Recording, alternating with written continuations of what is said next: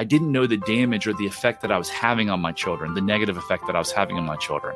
So once I turned it around, obviously everything's able to change. So if you're sitting there saying, Well, I know I have self love, well, I was the same guy that three years ago, if you'd asked me, I would have said that same thing.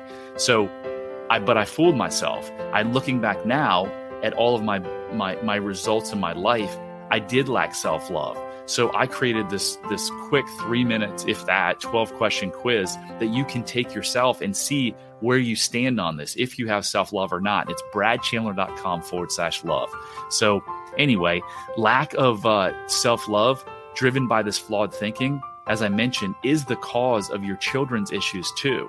So if your ch- child has issues and they're acting out, you've got to go look in the mirror at yourself and ask, wait, is this a problem? Is, is my child's problem my problem? And of course, it is your problem. Short Cast Club